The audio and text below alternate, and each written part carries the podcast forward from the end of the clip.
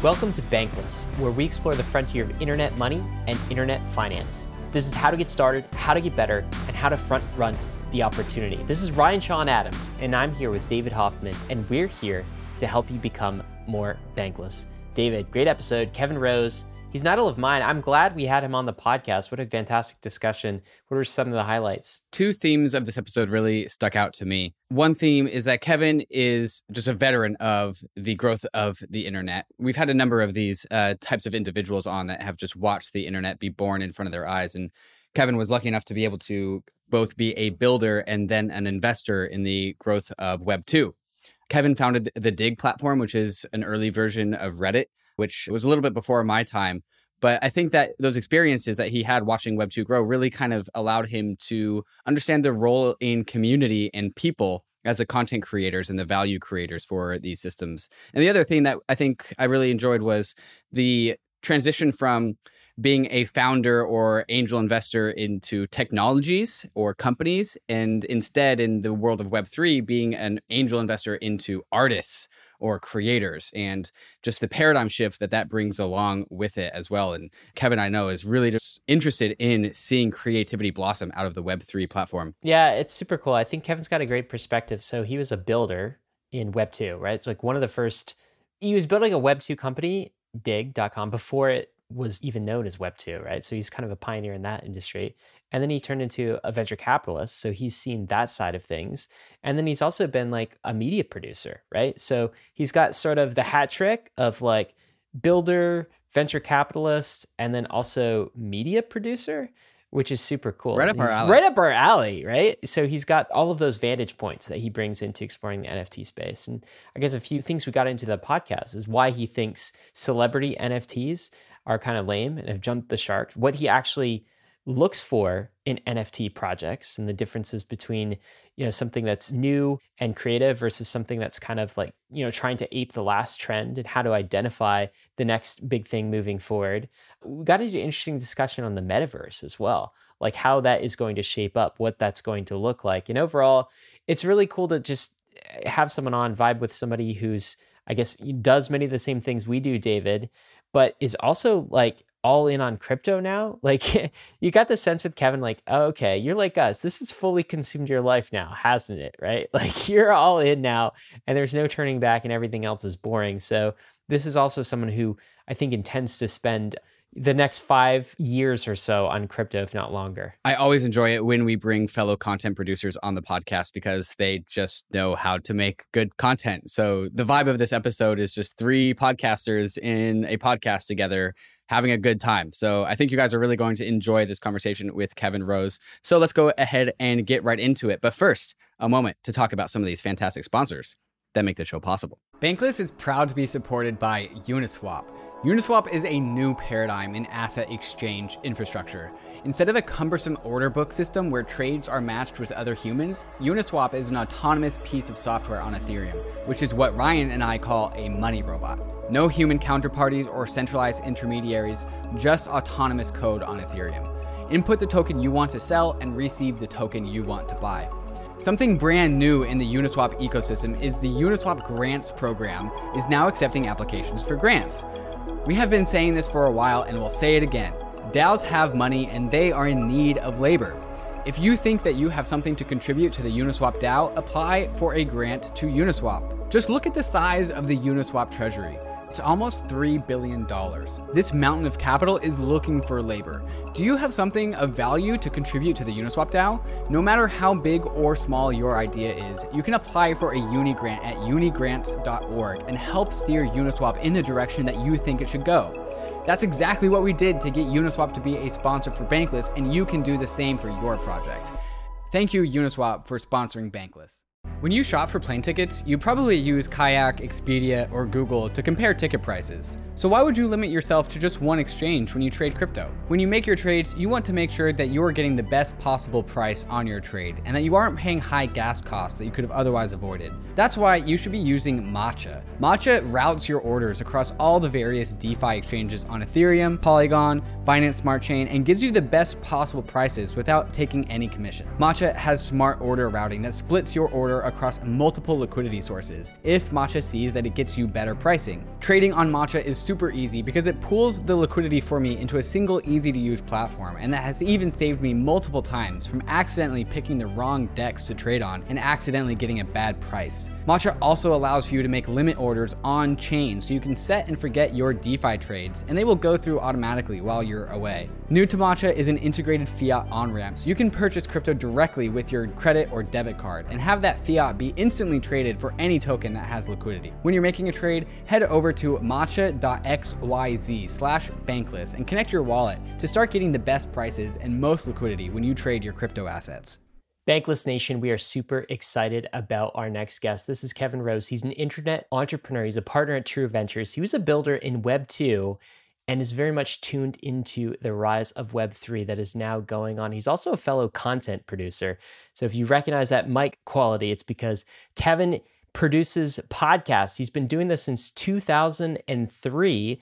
He hosts Modern Finance, which is a fantastic podcast, as well as Proof. This is a newer podcast all about NFTs and the metaverse. Kevin, how you doing, man? It's great to have you on Bankless finally. Oh, you know, I've been I listen to you guys. This may sound odd, but I, I have a sauna and I try to do that, and I put you guys on the sauna, and so it's it's weird to be on the show, but it's uh it's so cool to um see all the great content you've put out. It's I think that this there needs to be more of this type of content. So I I always love seeing uh, people that approach this space in a in a thoughtful way, in a way that is not scammy. I don't know if you've looked at some of the other uh, cryptocurrency podcasts. a little out there. Go on YouTube. There's a few of them out there that are a little Yeah. pump, and, pump and dump, you know. So Yeah. it's cool that you guys are doing it right. we've tried to occupy that niche and you know i think that's what people appreciate it's like this is a journey for all of us and this is like a journey of self-discovery right so even this conversation every conversation we have with someone we expect to learn something new so i'm excited to learn something here today kevin and you know what's super cool about you saying this is because this is like full circle for me because i first got into web 2 believe it or not on digg Oh, crazy. Okay, digg.com.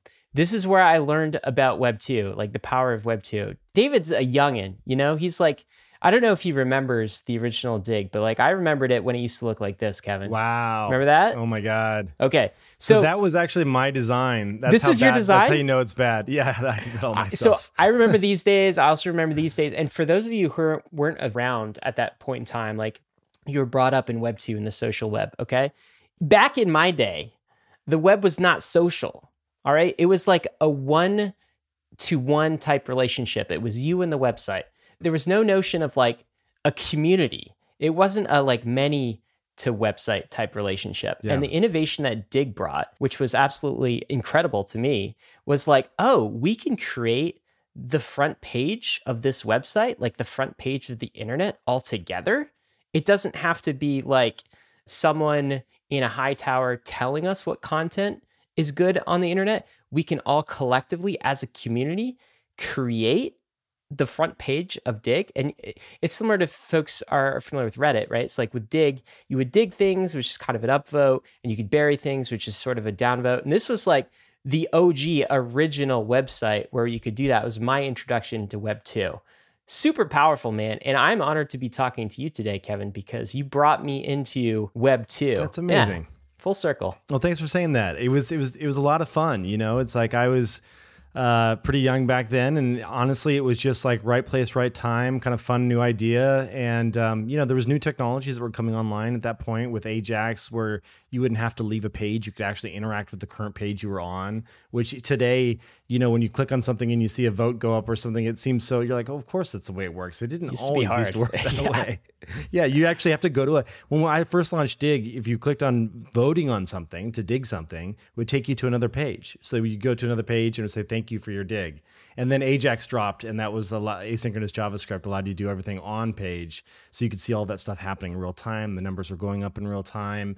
Um, it was it was a lot of fun. But that was you know 2004, so that's uh, it was a while ago. When you started this in 2004, was the term Web 2 even invented, like the social web? No. How did that meme arise? Yeah, so uh, Jason Calacanis, who ran Weblogs Inc., which was um, a collection of different blogs like Engadget and a, a whole slew of them, um, he came up to me and he's like, "Oh man," he's like, "Digg, you're, you guys are, are are are Web two," and I was just like. I was like, do I do I need to run like a software update that I didn't know about? like maybe I'm like I, I literally was like, am I I'm missing something here? What is this Web two thing?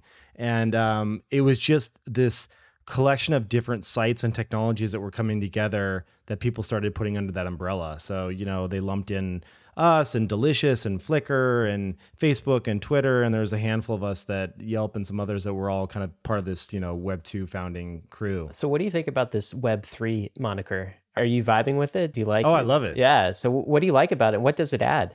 Mm, I just I feel like um, you know the promise of Web two, at least when when we were doing Digg, was that you know we wanted to have this front page that would be a place where the community could come together and they could vote on stuff and the best content. It was like a, a demo- or um, a fully kind of decentralized way of, of voting on and, and and making up the front page. But it, in in practice, it really didn't work. There was just a, a lot of spam. There was just uh, all different types of issues that we ran into to try and make that a reality. And then you have uh, Reddit come and attack the long tail, which actually is why they ended up beating us in the long run is that they went after these niche communities and the aggregate of the niche was actually much larger than you know just the any any one front page that was digg I, we hit around i don't remember what it was now around 30 something million uniques per month um, that's kind of where we tapped out and they just kept growing because of that long tail but in reality it was still you know these were like centralized organizations. They were like being there were corporations that were VC backed, and it was um, they very much had uh, a mandate to go out and make money. I mean, they had to obviously pay the payroll and all the things, and not all of that is bad, but that means that you know we collected user data and we did kinds of things that all companies do in this this ad driven model, and um, I just love this idea of the true empowerment of the individual to come in collectively come together to raise funds in different ways, you know, not having to go down the venture route if you don't want to, and to decide and vote on things that are less about just what's happening here locally or in the United States, but it seems like the Web3 audience is a much more international audience. And people are collaborating in real time in unique ways I've just never seen before. So, you know, the rise of DAOs is a great example of this. Um, you know, obviously the the open source nature of Web three and the collaborations happening around that. It just um, it feels like a maturing of this original idea that w- was the promise of Web two, but we're not actually seeing until now in, in Web three. Yeah, so Chris Dixon has this thing, this tweet, this mental model, of course, because he's you know Chris Dixon. That's what he does. Web one, and he says read. It's all about read. Web two, read write. Web three, read, write, and own. And like I simplify this as like web one is links, then we got to likes, and now we're on tokens. Mm-hmm. Do you think that's like, I mean, Digg was all about communities and such, but the communities could never really own the net result That's of right. what they were doing. I mean, what they could do is they could form whatever links formed the homepage, but they didn't capture the upside in that. Is that what Web3 is all about? Is it about community ownership in your mind? You know, I think that Web3, certainly that's a piece of it. Like, there's no doubt that we're able to capture value and spread value in unique ways that we haven't seen before. Um, but that said, I, you know, I lump NFTs into Web3 and, and all the different things that come under that umbrella. Um, so I, would say that the ownership is a, a, a big piece. I think the organization of resources is a big piece um, the way the kind of like grassroots bottoms up uh, approach to building products is a big piece. Um, but yeah, they, I, I, I really love this idea of ownership being now back in the hands of the individual contributors. Like that, they're the ones that are providing all the value. That's where the ownership actually should reside. Um, but I also love this idea of brand building and company building being done at the community level like just this idea that you can get together and grab 10,000, 100,000 people and go and build Bored Apes and what that's turned into. I mean, that's just like a beautiful idea of like this like bottoms up brand building. You see it with Cool Cats, you see it with some of the other NFT projects. Um, and I believe the futures uh, the future of brands, like actual whether it be clothing brands or you name it, is going to be driven largely by community participation and community ideas and um, that that's really exciting to me. There's definitely a cohort of these Web two platforms. Reddit and Digg are the ones that come to mind, where it really actually inspired some sort of integration into a community, right? So you pick your very niche community in Reddit and you see all the same people there on that one niche subreddit and you actually get to grow a name for yourself and having some sort of you weren't owning the actual like exposure to the upside but you felt responsible for your community and i feel like that's a decent number of these web 2 platforms really tapped into that like innate human desire to own some sort of responsibility to have responsibility for something and i think we all know in the web 3 world it's that even more so Mm-hmm. I also want to think like Kevin, you're a veteran of the Web two world, and when we, when me and Ryan, when we talk about Web two on the Bankless podcast, and really the whole entire industry, we're talking about it in this very negative way. It's like, oh yeah, Web three is going to come and eat Web 2's lunch. Like Web two will be destroyed by Web three. But as somebody who's intimately knowledgeable about both of them, do you really see that antagonistic relationship, or do you see how do you see Web two also coming along and perhaps being inspired by web 3 and because like it's not this web 2 is just going to like go down without a fight right? Like web 2 they're web 2 is going to come along with it. So how do you think these uh, these platforms like that incentivize community ownership and community collaboration how do you think they're going to come along for the ride here? It's a good question. I, I think in some sense you have to have you have to start um, realizing that participation like if you already own a big brand or you have a big web 2 property you have to understand that that it's no longer about a closed boardroom making decisions for the future of your business, and it's about opening up um, really everything to the community so they can have a look inside of what's going on and figuring out how can I incentivize these users to use my product in in ways that actually deputize them and really empower them to help me become a better product and help me move faster. I mean, if you take a look at what happened with Discord last week or two weeks ago when they decided to um, integrate Ethereum wallets, and then all of a sudden the gamers said, no, no, no, no, we don't want that. And they rolled back that decision.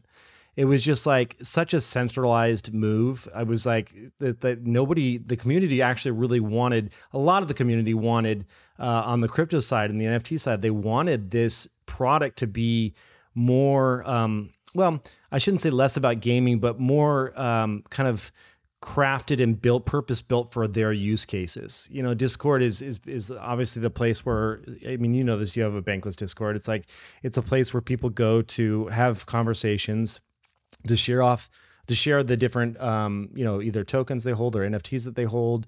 And it's really lacking. Like, why there isn't a way for me to click on someone, see their wallet, see their NFTs, pin certain NFTs to the top, like really make it about this interactive experience in this Web3 world. And they came back and said, actually, no, we're not going to do that. This is what we decided as a company. Um, that just feels so backwards to me. And I feel like they're just setting themselves up for disruption. And I think every company has to understand that they need to um, start playing. Like they really need to start playing in this world and figuring out what can they open up and um, start doing a series of tests. It's a very it's a very scary thing when you have something that's working. Like to to to to say, okay, I'm going to rethink my entire business model is is really. Um, I'm I'm skeptical that they can pull it off, but I, I I'm rooting for them if that makes sense. And and then that said, you know, I and I'm when I talk about that, I think I'm thinking of companies like Twitter, like Discord, like Facebook, you know, Meta. Like I think I think Facebook is just going to die a slow death. I'm I'm sorry, I think it's garbage. I, I, I, you don't think this, they're going to be able to make this transition? No, I don't. I I, I why? So so Chris Dixon evil. said the one thing you could say about Facebook though is it is still founder led.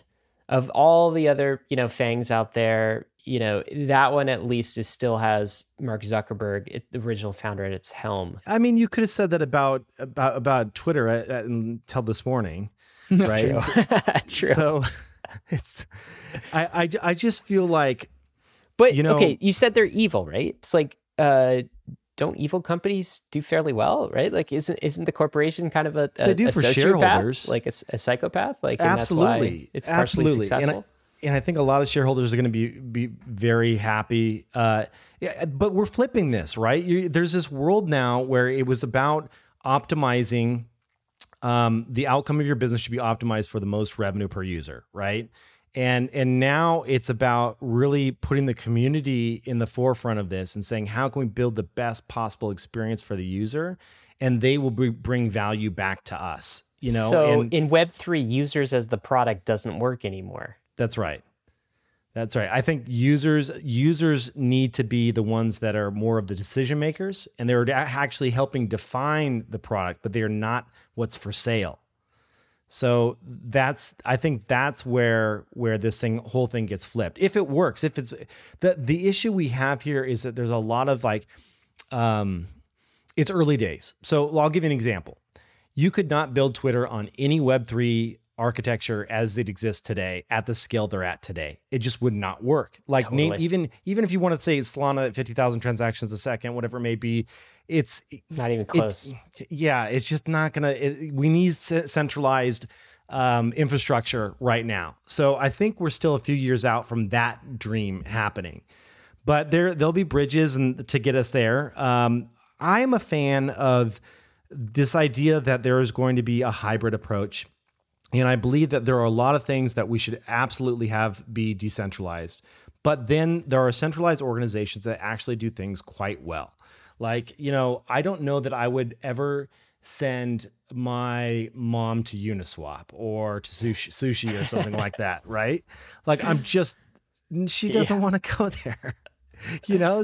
But that said, if Wells Fargo had a way for her to on ramp into crypto in a way that she understood, I would say, Mom, yeah, why don't you click that button that says allocate 2% of my holdings into crypto in a way that is just like she doesn't have to think about private keys, right? And I think that we have to remember that the there there's a pretty large majority of people out there that are never going to be comfortable holding their private keys. And and I like their the idea of there being customer service for certain individuals when they need it, right? So it's it's always going to be a hybrid. There's always going to be a Pepsi for every Coke, right? There's there's going to be multiple uh, winners out here. It's not a winner take all market. I believe that when it comes to infrastructure and um, uh, support services, and also when it comes to coins, I don't think this is a Bitcoin or Ethereum take all. Like I, I think there's going to be multiple winners here for different use cases. There's going to be purpose built blockchains that are more perform- performant for certain types of activities, right? And I just, I, I just think when I think of like some of the NFT stuff with Flow or just um, you know some of the stuff that that Solana is doing and others, like I, I yeah, it's hard it's hard for me to be a laser eye. I'm, I'm not a big fan of laser eyes. I, I think they're they exclude too many people or too many ideas. You mean that literally the meme, or do you mean like The meme, laser eyes? pointers. Okay, yeah, yeah. Yeah, just that, like whenever I see the meme, I'm just like you're excluding someone. Whenever you have a certain color laser eyes, you're excluding something. And for me, this is all about being inclusive. Like how many how many people can we bring along for the ride? And that doesn't mean I love Ethereum and I love Bitcoin and Solana and I have a bunch of chains. There's a lot of shit out there. Don't get me wrong. Like when I look at some of the stuff that's out there, there's a lot that I avoid, but I, I just feel like this is an expansive pie, and we need to uh, to think about how can we bridge and include versus exclude. Something you said you said the word the hybrid approach and i want to unpack that a little bit. And there, there are plenty of platforms out there that i think are particularly conducive to a hybrid approach facebook not being one of them discord definitely being one of them and we know that reddit is like really going full steam ahead with integrating tokens. Even discord the way that discord's set up discord is already a token company. Like if you want to get into the bankless DAO Discord, you got to have 35,000 bank tokens, right? And so like regardless of whether they actually formally put that into the application, like Discord is a web3 platform for the communities that have integrated them.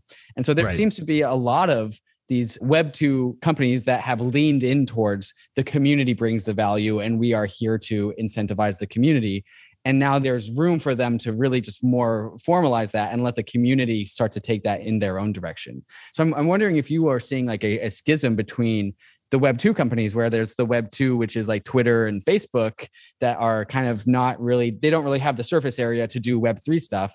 And then there's things like discord and reddit which do have the surface area to do web 3 stuff but they're still web 2 so making maybe they're more like web 2.5 do you see like the future kind of Yeah. something in this direction it's interesting because uh, you know you say Reddit's full steam ahead on on their token, but uh, yeah, I, I, would argue, I would argue they've been talking about this for a while now. You know, it's been a year and a half, maybe two years. Like, I think a better approach for a lot of these companies is just going to say, listen, um, almost like Discord in some sense, in that you say, we don't know what you're going to do with this in the Web3 world. We have some ideas of what we might want to do. You know, Jack had some ideas for integrating payments and doing some things inside of Twitter. But the best approach here is really just to open it up, provide some APIs and some SDKs that allow you to go in and extend it in new and interesting ways. Like the only reason why you're powering the whole bankless access on Discord is not because of Discord at all. It's because it got extended by you know a third party application that allows you to verify how many tokens are in someone's wallet right so i think a lot of the things that that uh, the ways that you can win as a web 2 company is to actually give power again back to the community to extend the product in in, in new ways. And they'll be the first to do it. And i think the most interesting innovation is going to come by tens of thousands of developers thinking of what to do with your product next not just the handful of engineers and product people you have you know working in your in your centralized organization? It's funny that you say that. It's like it's kind of like back in the video gaming world where how sometimes the mods become like better than the actual game itself. Like i remember like half-life 2 just like right. you know back in the day and counter-strike was originally a mod for half-life 2 that you know somebody created right? Totally. And it was like a better game in a lot of ways right? And so like what you're advocating for is like hey web 2 companies you don't have to be the center of top down innovation here. You don't have to decide every feature. Just open it up so that the community can mod. Right. Right. It's like, you know, Discord having the ability to like maybe add tokens as mods, add its own MetaMask login as a mod. This sort of thing is how you think innovation, how Web 2 companies will cross the chasm to Web 3. That sounds right to me. I mean, it's early days with all this, but I mean, that's what we've been seeing that's been working so far. Can we talk about your story a little bit, Kevin, here with crypto? So I know you've been knowledgeable about Bitcoin since the early days, right? In the early days when it when it kind of came out. It seems also that you've had a renewed interest over the last, I don't know, year or so, 18 months or so, maybe partially through NFTs, but just walk us through that. So when did you first uncover crypto? And it's like, I think a lot of people, so if you're anything like me, it took like two punches, right? It was like a one two combo punch. First was the Bitcoin thing. And I was like, oh, that's cool. But what can I do with Bitcoin? Well, you can hold it, Ryan. So I held it, you know, and that was it. But then it really took for me, it was like Ethereum and DeFi and understanding that world of smart contracts. The second punch down the rabbit hole. And then I was like, I'm all in. Like it's over for me. It's like yeah. bye bye hobbies, bye bye life. I'm crypto now. This is what I do. Was your journey somewhat like that? Did you have kind of like uh, you know, two opportunities at it? Or uh, has it been like I guess wearing at you gradually? What's the story? Yeah, I mean, if you, I think about when I first started getting into to Bitcoin in the early days, like 2011 ish. Uh, it was it was one of those things where, um, you know, I was downloading the entire blockchain back then and, and running it on locally because that's what you did. Um, and I was one of those people that sadly, I mean, we all have this story. We bought, we tripled, you're like, I'm out, yeah. you know, and then you went back out to fiat and then you're like, oh, wait, I'm back in again because this is going to stay. And then you rinse and repeat, right? Do that cycle like five times. And then finally something kind of clicks where you just realize that something is so big and has so much momentum that this is a snowball that's just going to continue to roll down the hill. And it's like you, for, for me, um, it was seeing that and just kind of realizing like wait a second i don't have to sell during the next downturn i can actually just buy more and that's probably a better idea you know and and just and you can only do that if you believe it'll last more than one da- like right. more than one cycle right, right? and uh, well once you see enough cycles it, it's funny when i see these little bumps in the market now they don't even faze me they used to really upset yeah. me I remember like waking totally. up at like 2 a.m. being like, oh crap, what's Ethereum at? Oh crap, it's back down to $75. Yeah. Like, oh no. Like, you know. Yeah. And and now I'm just like, oh yeah, so so what? Like, okay, a month will go by, two months will go by, maybe it's gonna be six. Uh, it'll recover. It is gonna be fine because this is the future. And by the way, if you're new here, that is the goal. Like if you're new to crypto, is do what Kevin is suggesting, become volatility proof that is like the best armor you can have. Learn to love the volatility, learn to ignore it. Yeah, yeah. I, I think that it's once you can kind of, I think it's right sizing the investment for for yourself personally is a big piece of that. Just so that if you do see something get chopped by 20, 30, 40%, you're not freaking out, right? Like it's, I have a lot of friends that have lost a lot of money because they put too much in. And then when it got chopped, they were like, I'm going to lose my house. That's not where you want to be, right? So it's, it's just, if you can right size it to where it, it's like you consider it like a crazy weekend in Vegas. And if it does go down 40%, you're fine. Then um, that for me was a big shift then, like you, I just saw. Um, I guess it's it's there was this there there was this thing that I, I had to understand, and I applied it to to private kind of equities initially, where the best strategy is always to just invest in the inevitable like what what is going to happen the next 5 10 15 years from now and so that started with electric cars and realizing that or amazon with ec2 and their web services and how that was scaling out when people were going um, uh, cloud versus just racking their own servers and then you know i realized like this idea of there being blockchain and a digital currency like if you're starting a new country today would you go buy printing presses? Would you really? Would you like everyone has smartphones? Like no one's like how are the printing press company like the, the, the there's only a few of them left. I know that actually there was a winery that I was um I was I went to that they were buying printing the old printing presses for currencies to like micro print the winery labels to prevent like fraud, but they're no they're available. Way. Like you can just like buy them. Like you can buy money presses. printing presses yeah, out there the old on the market. Yeah, totally. Wow. Hmm. Seems like that would be like proprietary. Uh, you know, I don't know if I it was US based. Yeah, exactly. It was some of the older older tech that was out there, but uh, it was just fascinating to me that they're obviously they're printing less and less money these days because people are going digital, but just knowing that the future is going to be you're going to be able to move money you know internationally in a matter of seconds blockchain's not going away this is the technology that's here to stay and once you swallow that eh, eh, and then you start to see DeFi unroll, that the whole the whole DeFi movement when that kicked off. I was like, wow, this, there's so many other potential use cases for this technology. We're in like probably first pitch, first inning here of just seeing where this is going to go, and that that's when I swallowed the pill and I was like all in. So, what's more interesting to you, or what do you think made you go more all in, Kevin? Was it DeFi or was it NFTs? It started off as as DeFi, and it was just you know at True Ventures uh, where I work as a partner over there. We we don't publicly talk about a lot of our investments, but we do quite a bit in, in cryptocurrency. So you know I'd say this year alone we've probably invested I'd say seventy five million or so into new crypto startups. And DeFi is is something that we've been a big part of, um, whether you know it be the Aaves of the world or you name it over the last couple of years. So it's something that we track internally quite closely. And that was the big aha kind of big use case that I was looking for that was more than just a store of value. And so when when you know there was a lot of different um, and there still continues to be a lot of different uh, things that people are playing around with smart contracts and what can they do uh, you know, what can we fractionalize? What can we, you know, there's all these different, I've seen, I'm seeing home loans now that are fractionalized. There's like a, a whole slew of different things that are happening that are interesting. But I think the first kind of breakout, I, am sure you all would probably agree, was, was the, when DeFi started to break out. That was the first use case outside of the store of value that I was like, oh, this makes a ton of sense. It's just more efficient and it's it's getting you know all of the margin is going away from big banks and they're going it's being delivered back to the individuals. Like this is amazing. So that that's what got me really excited. I want to like uh, underscore your point here about the inevitability of this right? You said as an investor you're always looking for you know technology trends things that are inevitable right? Because that feels like a rock solid investment to you. Some people aren't there yet kevin with defi Okay. They're at the stage uh, where they still think it's a, a toy. They still think it's got narrow set of use cases. They still think it's just for a niche audience, that sort of thing. They'd say the same thing about NFTs. What gives you the confidence to think that DeFi and NFTs are so inevitable?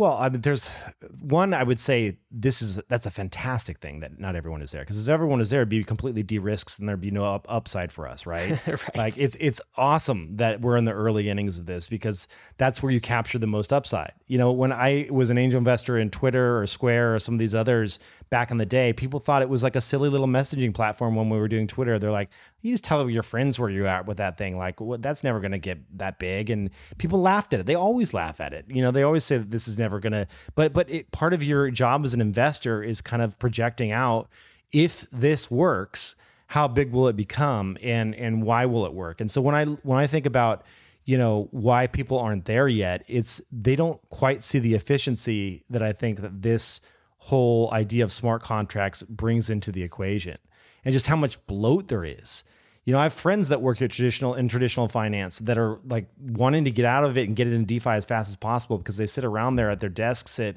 you know, Goldman or, or, or Morgan Stanley and they're like, what are these people doing? Like, there's just so much like there's so much fat to be trimmed there and it's all going to go to defi and it's all going to be programmed it's just you know it, uh, it's like the rise of ai like there's uh, so many jobs unfortunately are getting automated away. I would say unfortunately and fortunately. Unfortunately in that it's it's a shame because we're losing a lot of great middle class jobs I would say, fortunately, in that some of this automation is actually really helpful. Like when you can have AI go in and um, analyze and detect lung cancer uh, faster and better than an individual human, like that's a great innovation, right? But that that kills jobs. So I would say the same thing is coming to the banking industry, and and we're going to see the automation and usage of smart contracts just get rid of all of that extra crud that has been sitting there in the system. Um, I mean, take a look at the balance sheets of these big banks. They have a shit ton of money, and they're just like they're making so much money because where's that coming from? It's coming out of the that could be going back to the consumer, and that's the promise of DeFi. And when I think about okay, as a consumer, what do I want? Do I want the banks to have more money or do I want to have more money? Like it's a no brainer. Consumers, when the tooling is right and it gets easy enough for the average person to, to take part in, and that might be via Square. It might just be, you know, there, I have this, this, there's just going to be, um, again, with the how do Web 2 companies bridge to Web 3 there's going to be um, the risky way or the do-it-yourself way, which is all of us. We're like, okay, we're we're hardcore into crypto. We can go in there. We have no problem interacting with smart contracts. We want that 8, 9, 10, 12% and we're willing to to play that game, right? And then there's the maybe I just want 5%. Mm.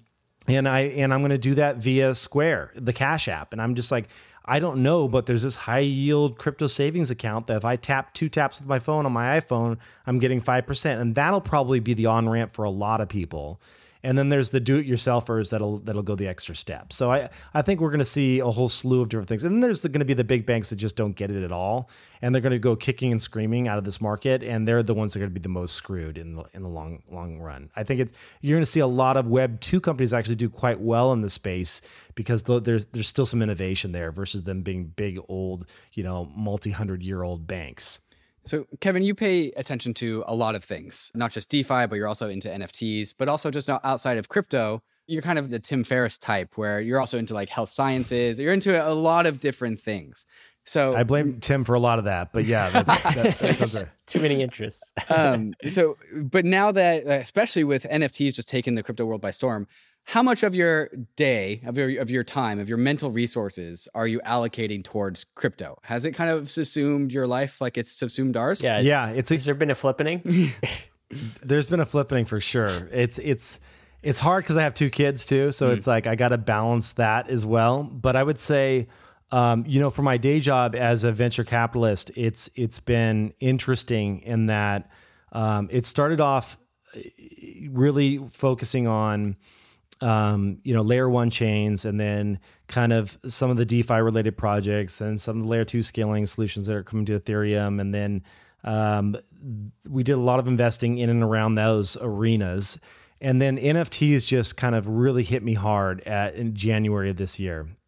And um, I went, I, I like went all in. And so that is where I spend the majority of my time nowadays. And I do that because um, we invest in that area. I can't. I'm trying to think about how much I can actually disclose of the stuff that we're doing over True, but uh, you know, I'll, I'll, I'll come out and say it. We are going to, as a venture company, hold NFTs on our books. Like we will hold in custody actual NFTs and own them as um, digital assets for our LPs. Wow. So um, that's that's happening, and so that's that's coming very soon. We already, you know, I, I led Art Blocks last round. Every single person that owns an NFT is like, oh, which one? Which one is yeah. it, Kevin? Which ones do you well, own? it's funny because we, we have to be really careful. So I'll give you an example. Like, um, let's just say, you know, our, our fund is 750 million right now. Let's say our next fund is a, a billion plus. Um, let's say we earmark 50 to 75 to 100 million dollars just for NFT purchases. Like I don't want to crush the individual investor here. So I have to be really careful when I and tread lightly when I go into these markets. Like I'm not about lifting the floors here. We're not about flipping pieces. When we buy and hold an NFT, we'll do it for a decade. You know, it's like what this is um, about being patient capital. Like that's the way that True's always operated, and that's part of the reason why I do love the firm. But I think we're going to go and and we'll probably buy up a lot of the you know blue chip NFTs at this point. There's a lot of like you know the, whether it be the autoglyphs or the CryptoPunks or now Bored Apes I put in that category. Um, there's you know some of the early kind of artists that were whether it be the um, you know Hackataos or XCOPYs or you know just a lot of the really early mm-hmm. um, individual artists. So those will be one of one works. Um, so it's it's a it's a little bit of everything, but in a in a responsible way that doesn't crush the average consumer. So let's say that there's a new PFP project that is really interesting, and I'm not a huge fan of PFP projects, but every once in a while I'll I'll, I'll get the bug and I'll go in on one. We're not going to go and buy a hundred of them, right? We probably go in and buy you know 5 mm-hmm. and and just do that a lot and and not crush the initial launch, but more just either buy um, from individuals at a later point in time. So it's it's it's tricky. But mm-hmm. then again, we're not deploying all this capital at once either. So you have to imagine that when you do get that big of a budget, you go out and deploy that over a couple years, uh, maybe two and a half years or so. So NFTs are really, really new, and we have so much to talk about with NFTs. So you're talking about going in and you know putting NFTs on the balance sheet as like a treasury asset, as an investment, but they're so new what makes you think that they are actually like maybe NFTs as a concept is here to stay forever? But the whole thing about like the NFTs industry is that there isn't any one specific NFT that represents the whole industry. It's always like moving, they're kind of like fads. So, like, it, it, makes really a ton of sense for investors to invest in the long term. But why do you think NFTs are actually like the long term thing? Like, maybe it's just like people's attention move from NFT to NFT to NFT. Why, what gives you the conviction that it's actually the NFTs are actually going to be the cool NFTs that we care about in five to 10 years? How do you know, Kevin, you're not buying beanie babies? Right. Yeah. Yeah. Mm-hmm. It, it's a good question. I, I think there's a, a, couple things there to unpack. Um, and obviously, NFTs as a, as a term, as a kind of a blanket category, they just encompass so many different projects, right? So there's like, uh, and you can. Uh, it's just a token standard. Yeah, it's just a token standard, right? So they can be utility NFTs. They're used to unlock and gate access to certain things. Um, there's a thousand different things that this type of token standard can be applied to.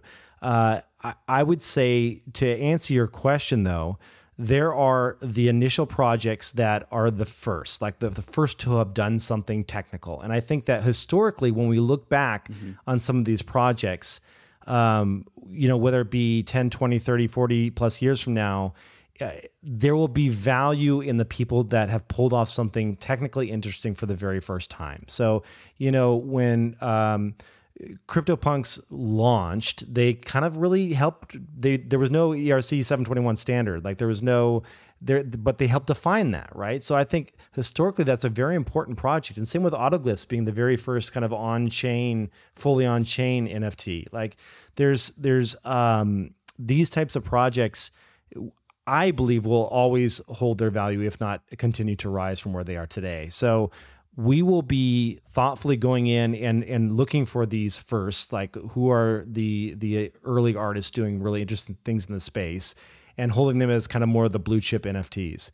And I would say that applies to artists as well. So, in some sense, you know, I think there's a lot of froth in the PFP 10,000 market. You know, when you take a look at new projects dropping every other week, that is not sustainable. That is Beanie Baby land. That's where the Beanie Babies live. Is all in that because it's it, it's basically um, you know, it reminds me of the ICO craze. Do you remember the ICO back in the ICO days? It was like, oh yeah, oh, yeah. how can you forget? Yeah, yeah. So so okay, l- I'll give you the ICO playbook.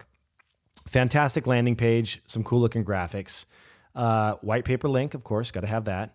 Yep. Um, list of the team there uh, and where they went to school or where they've worked at previously. Hopefully, somebody either worked at Google or had a cousin that worked at Google. Didn't really matter, but it had to be on that page, right? And and then there was a, to- a token sale that happened, a countdown timer, and get in now. This is the future. Per- percentage filled. Yeah. Yeah. 86% filled. Exactly. Yeah, So right. that was mm-hmm. the playbook, and that's kind of what we're seeing with the, the the PFP side of things as well. There's a roadmap now with PFPs. There, well, you'll see we plan on doing this with them. We're going to do commercial licensing. We're going to do comic books with them. We're going to do who knows what. Like it's just like that's there's a backstory and a lore that has to go with them now. So they- they're these little business units, right?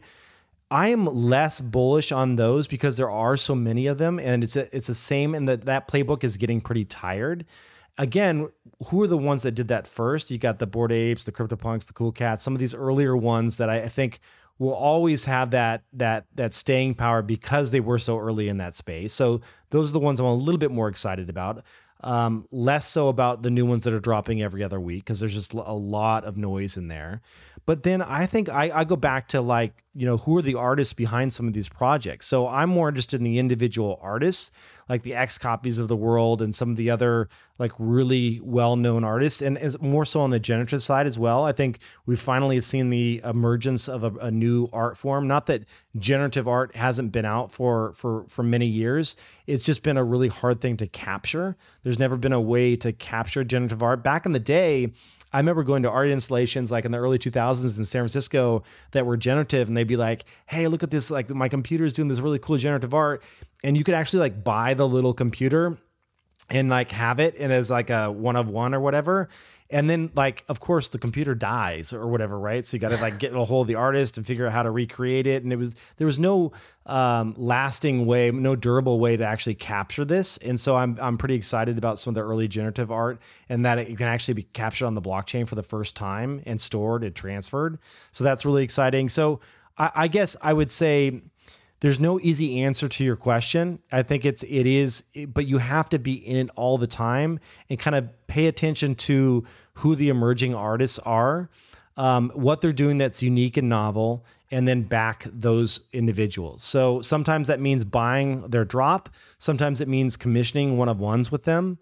Um, you know, and so that's kind of what I've been paying attention to is is is really less about the the, the insert animal character times ten thousand with a, fun, a funky hat, and, and more about individual artists, unique stuff on the generative side, unique stuff that's coming on the music side.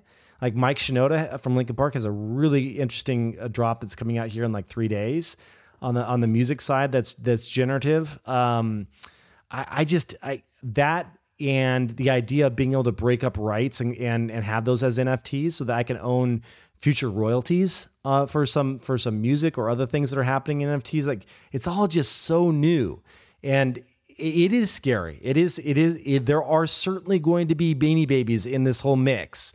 But there's also going to be some really lasting breakouts that that I don't want to miss. So I'm going to play the game, and I will absolutely get burnt. In the world of venture capital, we expect about eight out of ten investments to go to zero, and that's kind of what the game I'm we're playing here as well in, in an NFT land. Is all, the vast majority of them are going to go to, to next to nothing, but there will be some some some big players that emerge. I think I just made a connection here. This is kind of one of the dots I felt like was connected for me this episode. Is going back to True, right? You guys are a venture capital firm. And so some people might ask, why are you investing in collectibles? That'd be like, you know, your venture arm saying, yeah, we're going to, you know, go buy some Picassos, but also we're going to invest in like the New York emerging artist space and, and find the best like paintings in the market and kind of double down on that it's very different than investing in a company, right? You're investing in a collectible and um, you're not investing in a cash flow, a future cash flow. So on the surface, it feels like it's kind of a different thing. But here's the dot that was just connected for me is venture is all about finding individual unique entrepreneurs and their teams and investing in them. And something you just said there about NFTs that you're interested in, Kevin, is we find the artist, we find the creator, and we back the creator, we back the artist. Right. Absolutely. That to me is the common denominator. Because what does venture do? The same thing that a good NFT curator investor does is find unique individuals, right? And invest in them, whether it's an entrepreneur or a creator. In crypto in Web3, they're kind of fusing to become one and the same. Right. And so that's what you're doing the same kind of thing that your venture firm has always done. You're just bringing that from entrepreneur to creator and finding the artists in the NFT space. Right. So- do you see it that way too? Ryan, you yeah, you absolutely nailed it because uh, we've always said internally, it, that we find the best entrepreneurs and we let them lead us into new markets. So they're always the ones I would say like probably 80 plus percent, 90 plus percent of the new deals that we do at True are just founder referrals going back to us. And so we're we we're watching our founders move into crypto, move into DeFi, move into NFTs, and you know it's it's both um, how can we support and back the platforms? You know, so our investment in art blocks, right, on the generative side, um, and then how can we support the individual artists because they are just entrepreneurs, and then also providing them with resources. You know, like for a lot of these people, it's funny. I've I've probably interviewed uh, over a dozen uh, uh pretty well known NFT artists now on Proof, and I would say that um, the vast majority of them, this is life changing money for them. They have never mm-hmm. experienced anything like this in their life, and they're they're they're kind of like blown away and scared and freaked out at the same time and there's mental health issues that go around this there is just a there's a roller coaster of emotions that come with this whole new world including like i had a, a artist friend that just doesn't understand key management and lost $50000 right after Yikes. they did a sale. And it was because you know they're artists. You know they they, they don't they they haven't been trained up technically. So it's like when we think about this at true it's like we have to provide the same way that we've always provided additional resources uh, the way that you know a lot of other venture firms do like for our entrepreneurs like we have to provide it for artists as well. So we have to figure out what is the product at true that we can build for them to help support them on on this journey. So that's that's part of the part of how we think about it is how badass is it though that the creators for change the artists for change get to be the rock stars of this movement, right? It's so cool. And they're getting royalties and it's baked into the smart contract. It's so cool. And they're getting paid over and over again. And then they're going out and they're backing other artists, which so we're seeing this kind of renaissance thing that's happening. Um, I, I believe this is lasting. It's here to stay. Uh, it, but like with any new market, like we saw with the ICO days or anything else, there's there's going to be some some I wouldn't call them scammers, but it, there's just going to be some fad to it, you know, baked in, and it's a mm-hmm. it's kind of a, a, a rush to see how quickly someone can launch a new project, and just it's it's buyer beware. You just really have to say and close your eyes and say, do, does this team have what it takes? Do they are they in this for the this quick sale? Or are they going to be in this to build something that's that's lasting and durable? And that's um, that's a hard one to answer. One of my favorite experiences I've had recently was when I was at NFT NYC and I went to an in real life NFT gallery where you could actually like meet the artists and, and talk to them and they could talk to you about their art as if it was just, you know, the normal art world, which now this is the normal art world. And so I met this guy and I bought, I like swept the floor on all of his, like, he minted 10 one of ones and I bought all of them. And then I met up with a guy the next day for just like breakfast just to get to know the guy because now I'm an investor in this artist. and so I, I wanted to get to know him. Like I wanted to get to know the guy that I put a bunch of my ether. I gave him a bunch of my ether, gave him a bunch of a uh, bunch of the art. And like I was just like blown away by some of the same language that we use to discuss things was some of the same language that venture funds when they invest in businesses or projects would also use. And so he was talking about well, now that I have these NFTs that are out there, I have some sort of like responsibility to my investors to keep on producing more art because they want me to blow up, mm-hmm. right? Like they want me to become known as an artist. And it's the same thing as when like you bring on angel investors into your startup idea. Like the angel investors, it's like an advisorship. They want to help you also blow up and become very, very successful. And the conversation was really just dividing lines between what is a financial a startup versus what is an artist startup is like becoming very very blurred and the relationships between early seed investments or just buying art from an artist they're starting to become the same things. You want to see the artist succeed. You want to do your best to help those artists succeed because you are now have financial exposure to these artists. And like the parallels are almost the exact same thing. Yeah, absolutely. And then you add in DAOs on top of that, which you can join. Those are just big collections of these people coming together around a movement or, you know, I'm in uh, an NFT DAO called Flamingo DAO. Mm and we we basically um, you know have these weekly calls where we get together and talk about all the new and up and coming artists and who we want to back and um, you know how much do we want to allocate per new project and it's just a really fun process, but everyone kind of collectively comes together to support and help uh, increase the awareness of these new artists that are coming out. And this very much feels like the ethos that we've been hammering about crypto from day one is self sovereignty, right? Like we don't need some top down platform to support this economy. We can do it ourselves. Yeah. Like we don't need to have this gatekeeping about like who controls, like Spotify controlling all the musicians. We can figure out how to connect the investors and the artists and in the same space at the same time using the same new money and have these economies be bootstrapped by themselves have like the you talked about how the artist would receive life-changing money and then they would go buy other artists art right and start to generate this flywheel of some internally native economy Right. yeah Yeah, it that's happening. And then the other crazy thing, though, and this is funny because I'm a VC and I'm saying this is like in some sense, VCs have to be very careful because they could uh, go away, or, or quite a few of them could go away because you have these DAOs that are forming up that are better at fundraising, they're faster at decision making, and they uh, are, are really powered by the people versus it just being a handful of unknown LPs that are backing venture capitalists, right? So it's kind of a a new way. So we're, we're kind of you know true. We we're always thinking about how can we reinvent ourselves? And so for us, you know, we've done uh, some things we never thought we'd do. One, we've invested in DAOs directly, which is crazy. Uh, We, we did, didn't know that was even going to be a thing for us here just a couple of years ago. We've backed anonymous founders now, which is nuts. Like we backed somebody by the name of Shade, which is like the shade from a tree. Like we've like had uh, anonymous founders that we've given money to. Um, but we have to think about also how to be you know, there was this old model in VC where you had to come in and you would try and buy up 20% of a company. That was kind of like, you know, all the the big VCs, that was kind of their target ownership for for most companies.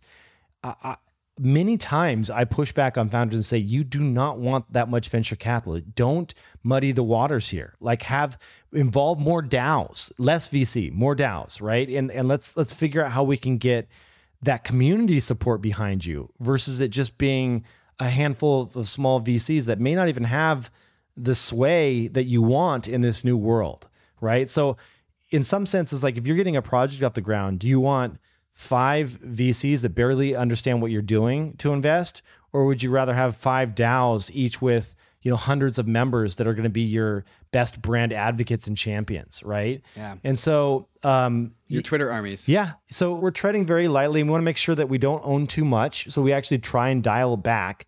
Uh, you know, when, when a new net, like if we're buying into a coin, uh, you know, sometimes when I see these VCs that own, you know, 10, 20% of a, of a coin and you see this big chunk, you see that pie chart when you go into, you know, like, uh, Mm-hmm. Scan, right. Yeah. Etherscan. Yeah. And you see, they're like, oh, there's, there's so and so VC and there's this massive chunk of the pie, and you're just like, it doesn't feel right, you know? So, uh, uh, we always like, we talk about single digit percentages. Like if, if it's a new network launching, it's like oftentimes like two or 3%, not, not, not getting greedy and really trying to put, actually have a more di- diversified ownership than, than less. So, it, there's a whole new world out here and a whole new way for VCs to think about this. And I think a lot of them just aren't going to get it and they won't adapt. And um, it, it's it's going to be interesting to see what happens over the next few years. yeah those are the vcs that invest in facebook in order to get exposure to the metaverse Yeah, exactly. I just think to myself that double digit pie chart, you know, just screams kind of buy my bags, right? It doesn't scream like I'm here for the community. It sends a different message.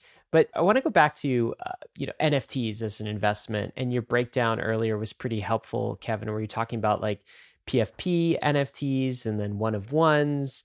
And part of what you said is like, hey, you know, your investment style is to, you want to own the blue chips of the previous revolutions, right? You know, the projects that did something new for the first time. But then you also want to look for what are the next revolutions going to be? Right. And so I think that's where we are in the NFT space. It's like we're figuring out what we do next with this NFT, this ERC 721 standard. And we've done some PFP things. We've seen one of one arts. What what's next in your mind? Do you think it's like utility access based NFTs? There's been some buzz around that. Maybe we could define it and get into it. What's your take on celebrity NFTs? Do you think mainstream is going to jump in here? What's your take on the next big thing to get excited about in the NFT space? You have any ideas? Oh yeah. Yeah, there's a lot to unpack there. I, I think that on the celebrity NFT front, um, I worry that those are probably the worst investments that are out there because it's I. There's a lot of. It's funny. I was talking to uh, to to bring up uh, Mike Shinoda um, from from Linkin Park. I was talking to him uh, on my podcast recently, and we're there's we're talking about celebrity NFTs and one of the things I respect about him is he didn't jump into this, even though he was like way on the stream almost before anyone else. But he didn't jump into this because he saw it as kind of like the the obvious thing. Like the obvious thing if you're a celebrity is just to slap your name on an NFT, right? And he's like, that's not interesting to me. That's the obvious thing. And and oftentimes, sadly, it's not even the actual celebrities that are doing the artwork. So they'll they'll come in they'll work with uh, and they'll commission some artwork to be done and then they'll put their name on it right? And that's not that that's just a collaboration with someone that's not really that interesting to me. It just it just smells like a grab for quick cash. And so i i tend to avoid that type of stuff. Um, the more interesting projects are are the ones that uh, you know that i'm seeing that are around what can we do with nfts in terms of them being a more kind of dynamic entity versus just a static one. So, you know, some people are working with multiple NFTs to combine them and burn them to create new original works of art. Um, some people are trying to figure out how can I pipe in kind of live data into the NFTs themselves so that they change and evolve over time. Um, based on you know it could be environmental conditions it could be a whole slew of different things that gets piped into there so just looking at the artists that are willing to say I see this as something that's programmable and and what can be what can be done here. So that's the kind of stuff that I get pretty excited about is some of those mechanics. Um, and that's not to say that you should go out and just because something is is being done for the first time, you should go out and and, and buy it. But it does kind of grab my attention and and it makes me consider whether or not it's a project worth uh, in, that kind of further investigation. Um, I've seen some really interesting stuff. Like Tom Sachs did something recently, like well-known artists that are coming into the space that say, I already have a following in the kind of trad art world, but I'm now want to embrace NFTs, but not just to make NFTs, but do something new. And so when Tom Sachs came out with his Rocket Factory, are you guys familiar with that NFT series at all? No, I, I think I've heard of it, but I can't even visualize it. So walk us through it. So yeah, this is a really fun one. So you know, traditional artist has a great following, sells you know plenty of artwork on the more traditional art side.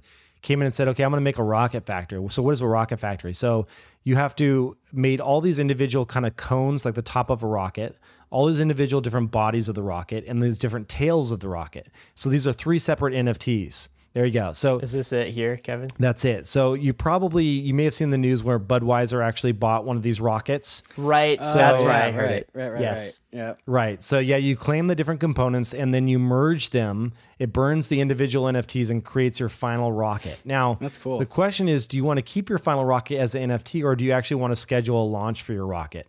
And if you schedule a launch for your rocket, they actually turn it into a real physical rocket and then launch it and then they uh, actually film the whole thing. It comes down on its parachute. They ship it back to you, and now you have a Tom Sachs like original, actual physical piece of artwork that is the rocket sitting in your house. So that's amazing. That's amazing. It was just a yeah, it's just a fun, different take right. on like how can we uh, play with this idea of digital and physical kind of interacting. Um, another great example here is if you see with these different rockets um, the, you can do a Franken rocket, which is a different, like a McDonald's nose, a NASA body, and a Tiffany and Company tail. That's a Franken rocket. A pure rocket would be like all McDonald's up and down, or and of course they didn't get any of the licensing, so all this is done on the like this is it's not it's not shady. They're not getting sued for it, but you know they're, they, it's not completely Tiffany and kosher. Company did not endorse this. yeah, exactly. Um, but it's just a fun way for an artist to say, "I'm going to play with this world of NFTs that that in a, a new and novel way." And I like projects like this. You know, um, it was it was just a it's it's just some uh, trying out do, uh, new and interesting things that haven't been done before. So we'll see more of this done from traditional artists it's it's a fun thing to to track. So the formula here is you have a, kind of a mainstream artist from trad art. By the way, I didn't know that was a term, trad art, but I, I love that I'm using that. and then you combine that with like some novel thing that you can do, almost some utility, mm-hmm. something that is much more innovative than the like copying all the projects that came previously. And that to you is sort of a, a recipe for success. Is there like a utility element to any of this too? Right. So, like, you know, Gary Vee, some of his NFTs, they provide access to conferences.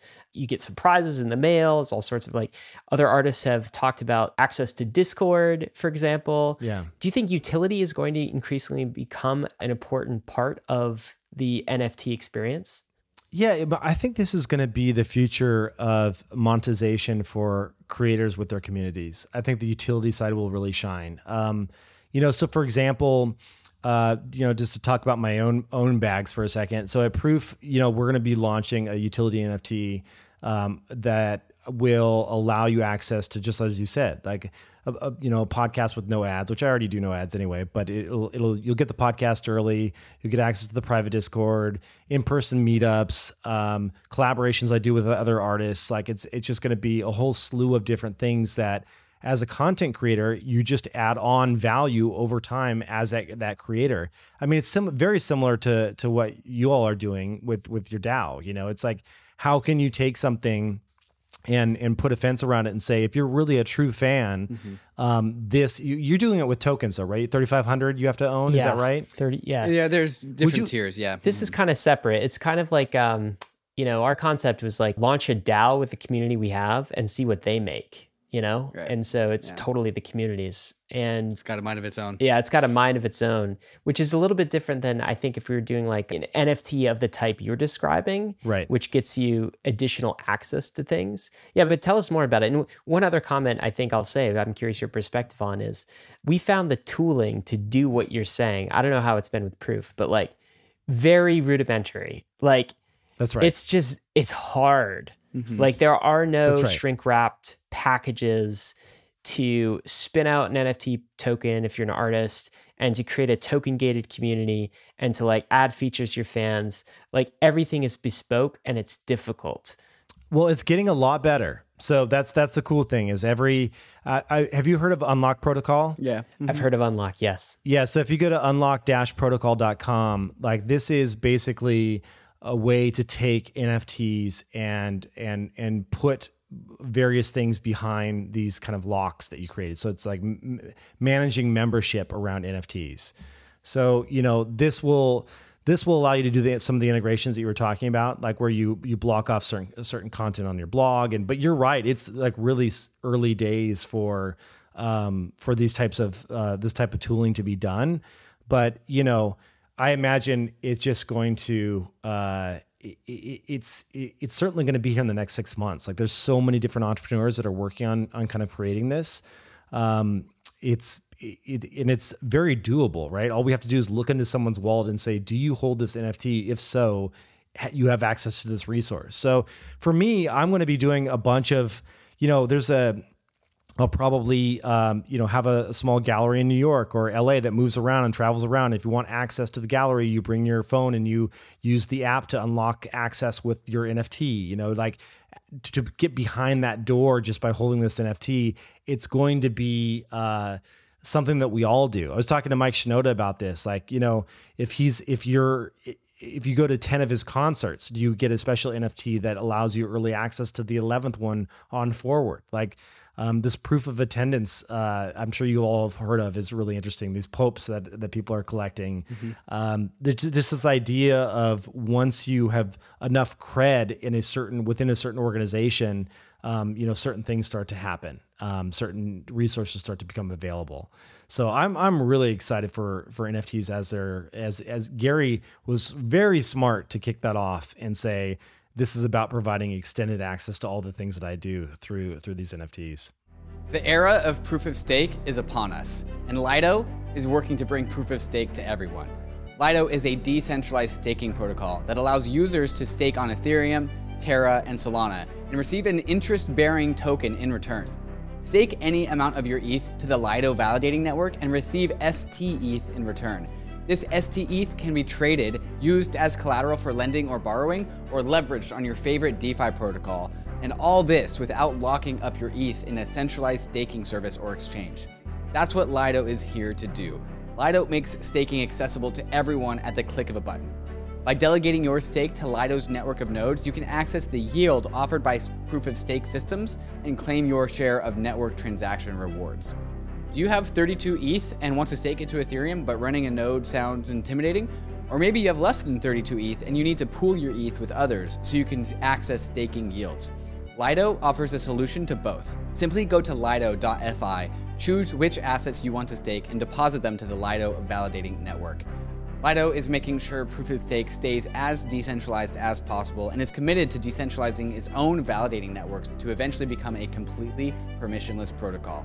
So if you want to stake your ETH, Terra, or Sol and get liquidity on your stake, go to lido.fi to get started. Gemini is the world's most trusted cryptocurrency exchange. I've been a customer of Gemini since I first got into crypto in 2017, and it's been my main exchange of choice to make my crypto buys and sells. Gemini is available in all 50 states and in over 50 countries worldwide. And on Gemini, there are markets for over 30 various different crypto assets, including many of the hot DeFi tokens. And it's one of the few exchanges that has liquid DAI markets. Gemini just launched their Earn program, where you can earn up to 7.4% interest on 26 various crypto assets. If you're tired of paying fees in DeFi, or you don't want to worry about DeFi exploits, but you still want to earn interest on your crypto assets, Gemini Earn is the product for you. Another product I'm stoked to get my hands on is the Gemini Crypto Back Credit Card, which gives you 3% cash back on all of your purchases, but paid to you in your preferred crypto asset. When I get my Gemini credit card, I'm going to make sure that I get my cash back in ETH. So whenever I buy something, I get a little bit of ETH bonus back to me at the same time. You can open up a free account in under three minutes at gemini.com slash go gobankless. And if you trade more than $100 within the first 30 days after signup, you'll be gifted a free $15 Bitcoin bonus. Check them out at gemini.com slash go gobankless. I want to highlight another thing that I'm noticing, Kevin, in your approach to investing in this space is like you're actually going out there and experimenting and doing things, right? So, like, if you have a thesis that every creator with a fan community is going to have some sort of token, gated access, some sort of fan token, whether it's an ERC 721, an NFT, or whether that's another token. The best way to go figure that out is to like, you're a content producer. So you try and experiment Yeah. With what you're doing with proof. And like that gives you a lay of the land of okay, where's the tooling in terms of maturity? What's missing? What does an artist actually need to think about when they're launching one of these things to their community? And you kind of learn by doing. Has that been a key part of your your crypto journey and, and your success to date? Oh, a hundred percent. I think you just have to go out there and play and experiment. Um, as not even just as a creator, as anyone. One of the, the main things that I, I talk about on my podcast is, you know, there's there's so many times where we mention these things, and you know, you you just you think about playing in this world of DeFi or this world of all these new things that are that are happening, and um, one of the biggest mistakes that you can make is just to listen to podcasts. Like you have to go and actually install the software and and put in put in 500 bucks, 700 bucks, whatever it may be, even if, even if it's consider education and and go test out and, and it's unfortunate because gas prices can be so high that they eat up everything. Just go But, try it on you know, Polygon or like some other, you know, side you- chain. You, got to go kick the tires, exactly. And and you'll you'll probably lose some money, but it, it is it's like it's like buying the best textbooks. Like you're just going to learn so much by doing that. So I'm I'm a big fan. I know that when I launched this Proof NFT, I I, I purposely didn't promise a ton outside of just a couple basic things because I know that over the next three years, I'm going to probably launch a good dozen or so things that, you know, half of them will fail, but uh, all have been the first to have done it. And it'll be like, why not? Let's just try this. What happens if, if we, if, if this works, you know, and then also trying to, You got to leave room to over deliver. yeah, exactly. Exactly. That's it. I mean, you, you guys do this quite well with, with all the, the great content that you put out. So by the way, I don't know if I ever told you this, but I, start, I, I subscribed to your newsletter as of like, maybe a year ago or something like that. I started paying for your newsletter. Oh, really? It's, it's good content. OG, Nice. Yeah. OG right no, there. appreciate it. Appreciate it. Yeah. Uh, do you have the uh, the Bankless POAP? I don't. You can grab that. If you pay for the newsletter, you get the Bankless POAP. Yeah. hmm Amazing. I didn't know connect that. you. That's awesome. hmm Yeah, we actually have one every single year. So you can have the 2021 and now you would get the 2021 one. Oh, that's awesome. The idea is obviously just like marking attendance, like how long have you been around? Right. And as for just like analytics for our customer base, like it really lets us know how much they really care, right? Like, oh, you've been around since 2020, you've collected, it's 2025, you've been around since 2020, you have all five POAPs. Like, oh man, you are really committed and it's a, just a great way to have insights into who your actual community members are. Yeah, and we don't really know what else we're gonna do with it. Right, it's kind of the interesting right. thing. It's but you don't have to know, right? right. That's you the cool thing. Have it's like to know at the start, right? Maybe five years from now, you'll decide to do something really cool with it for people that have been around with you that long. Mm-hmm. You know, exactly. It's definitely an option on the future. So Kevin, NFTs are insanely fun because of how much surface area they have. They have all of the surface area. That's what they are. Non fungible tokens means they're going to be super unique. But a lot of people can be bullish on NFTs and not want to like expend the mental bandwidth to like have the upside to them. If somebody came to you and was like, I want exposure to NFTs, but I don't want to have to pick and choose between any of them, how do I get exposure to that? Do you have an answer to that question? Mm, it's a good question. You know, in some sense, um, there is the game like that you kind of alluded to, which is the person that pays attention, that is like uh, that is buying the latest PFP drops, and mm-hmm. they're flipping, and they're so actively in it that that's the game that you have to right. give up like half your life to or more, right? Right. And so. Yeah. I would say that the thing that's really tough is that all of the stuff that we know to be good stuff, that meaning that we can look at it and say, gosh, wouldn't it be great if I was able to afford a CryptoPunk or a Bored Ape because they're just they're so massive now that they'll just go down in history as as being these these first, right? That we we've been talking about. Um, the only way I know to play in that arena is, and this is I was talking to my sister about this actually, is just like go and fraction buy a fractionalized uh, NFT. So that that's mm. that's what a lot of, of folks that can't afford a CryptoPunk are doing, is they'll go on like fractionalized.art or there's a there's another one I know that's actually it's not out yet, but I, I can talk about it in the next few weeks. But um, there are these basically these smart contracts that go in they take a high value NFT, they lock it in the smart contract, and they create a token that is um, associated with that NFT, and then you can buy that token. And then uh, you know people buy and sell it. It's liquid. It's you know they add liquidity um, to Uniswap for that token, and you, you can go in and just own one one thousandth of a zombie CryptoPunk, right? And so if you in your head are thinking like, okay, this is something that I believe is going to go up over the next couple decades, but I can't afford four hundred thousand dollars for a CryptoPunk right now today, then it's the it's the easiest way to get some exposure to some of these high value assets without actually having to go and you know pony up the cash for for a whole one.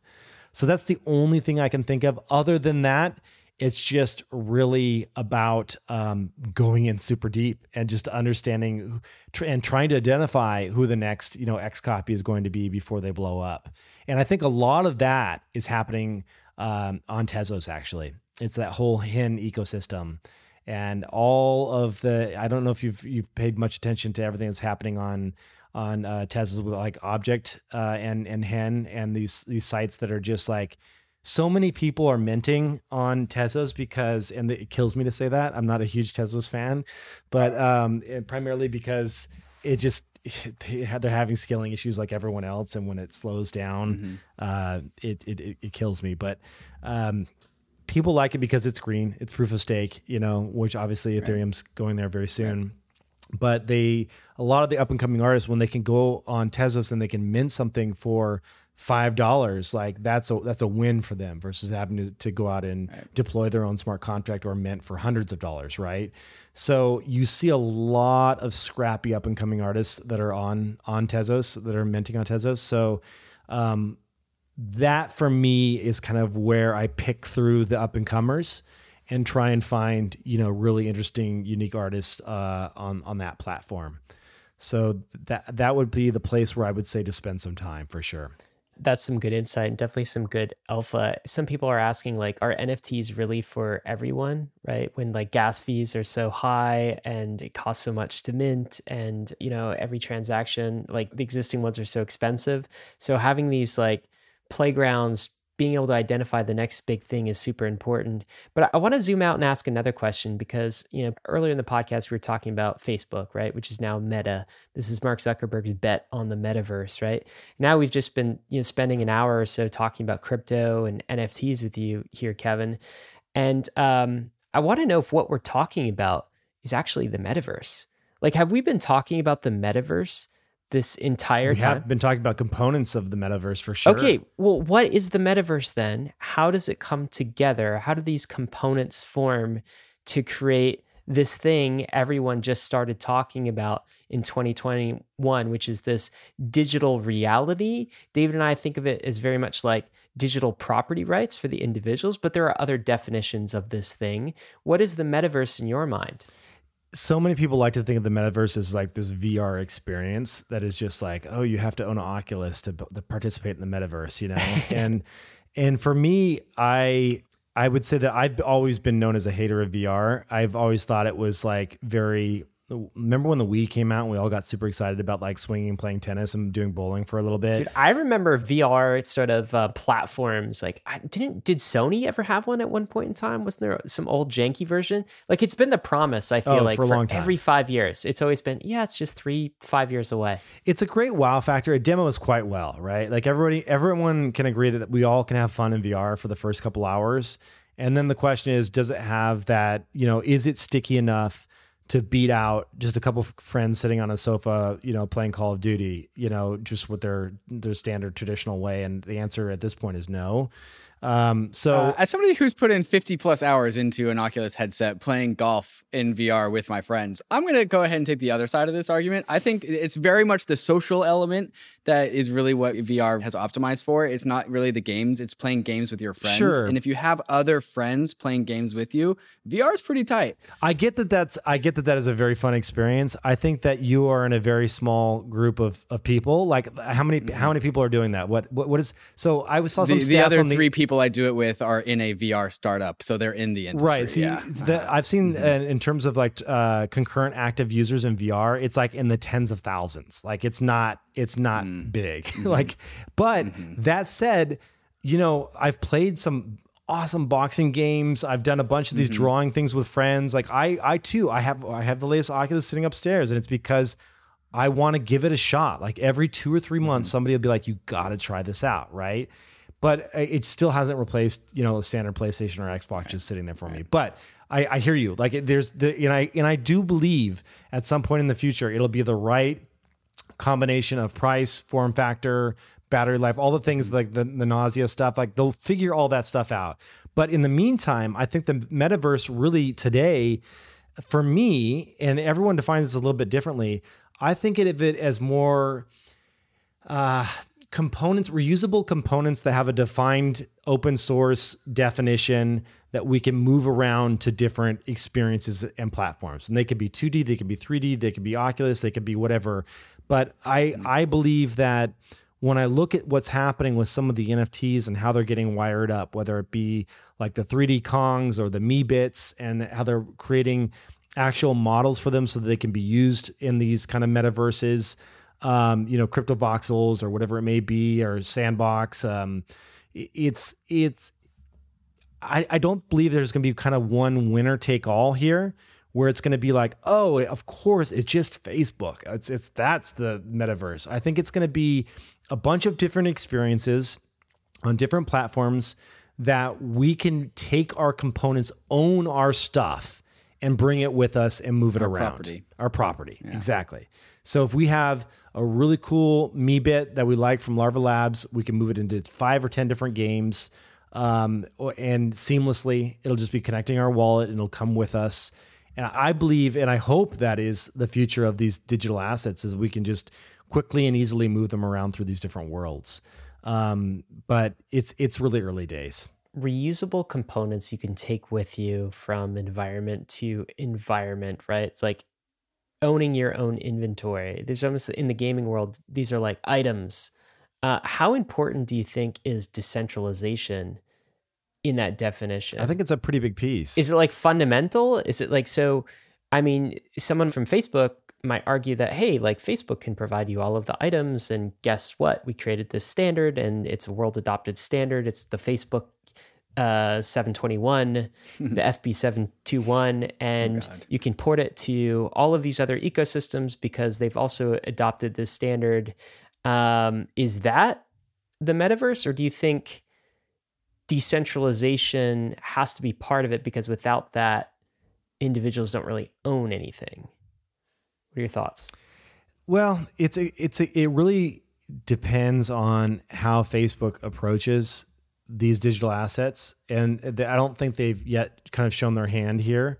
Um, you know, there was the old school Microsoft way of of saying, "Hey, we're look at us, we're we're like we're friendly, we play with everybody," but in reality, it was kind of like still trying to lock you into their walled garden.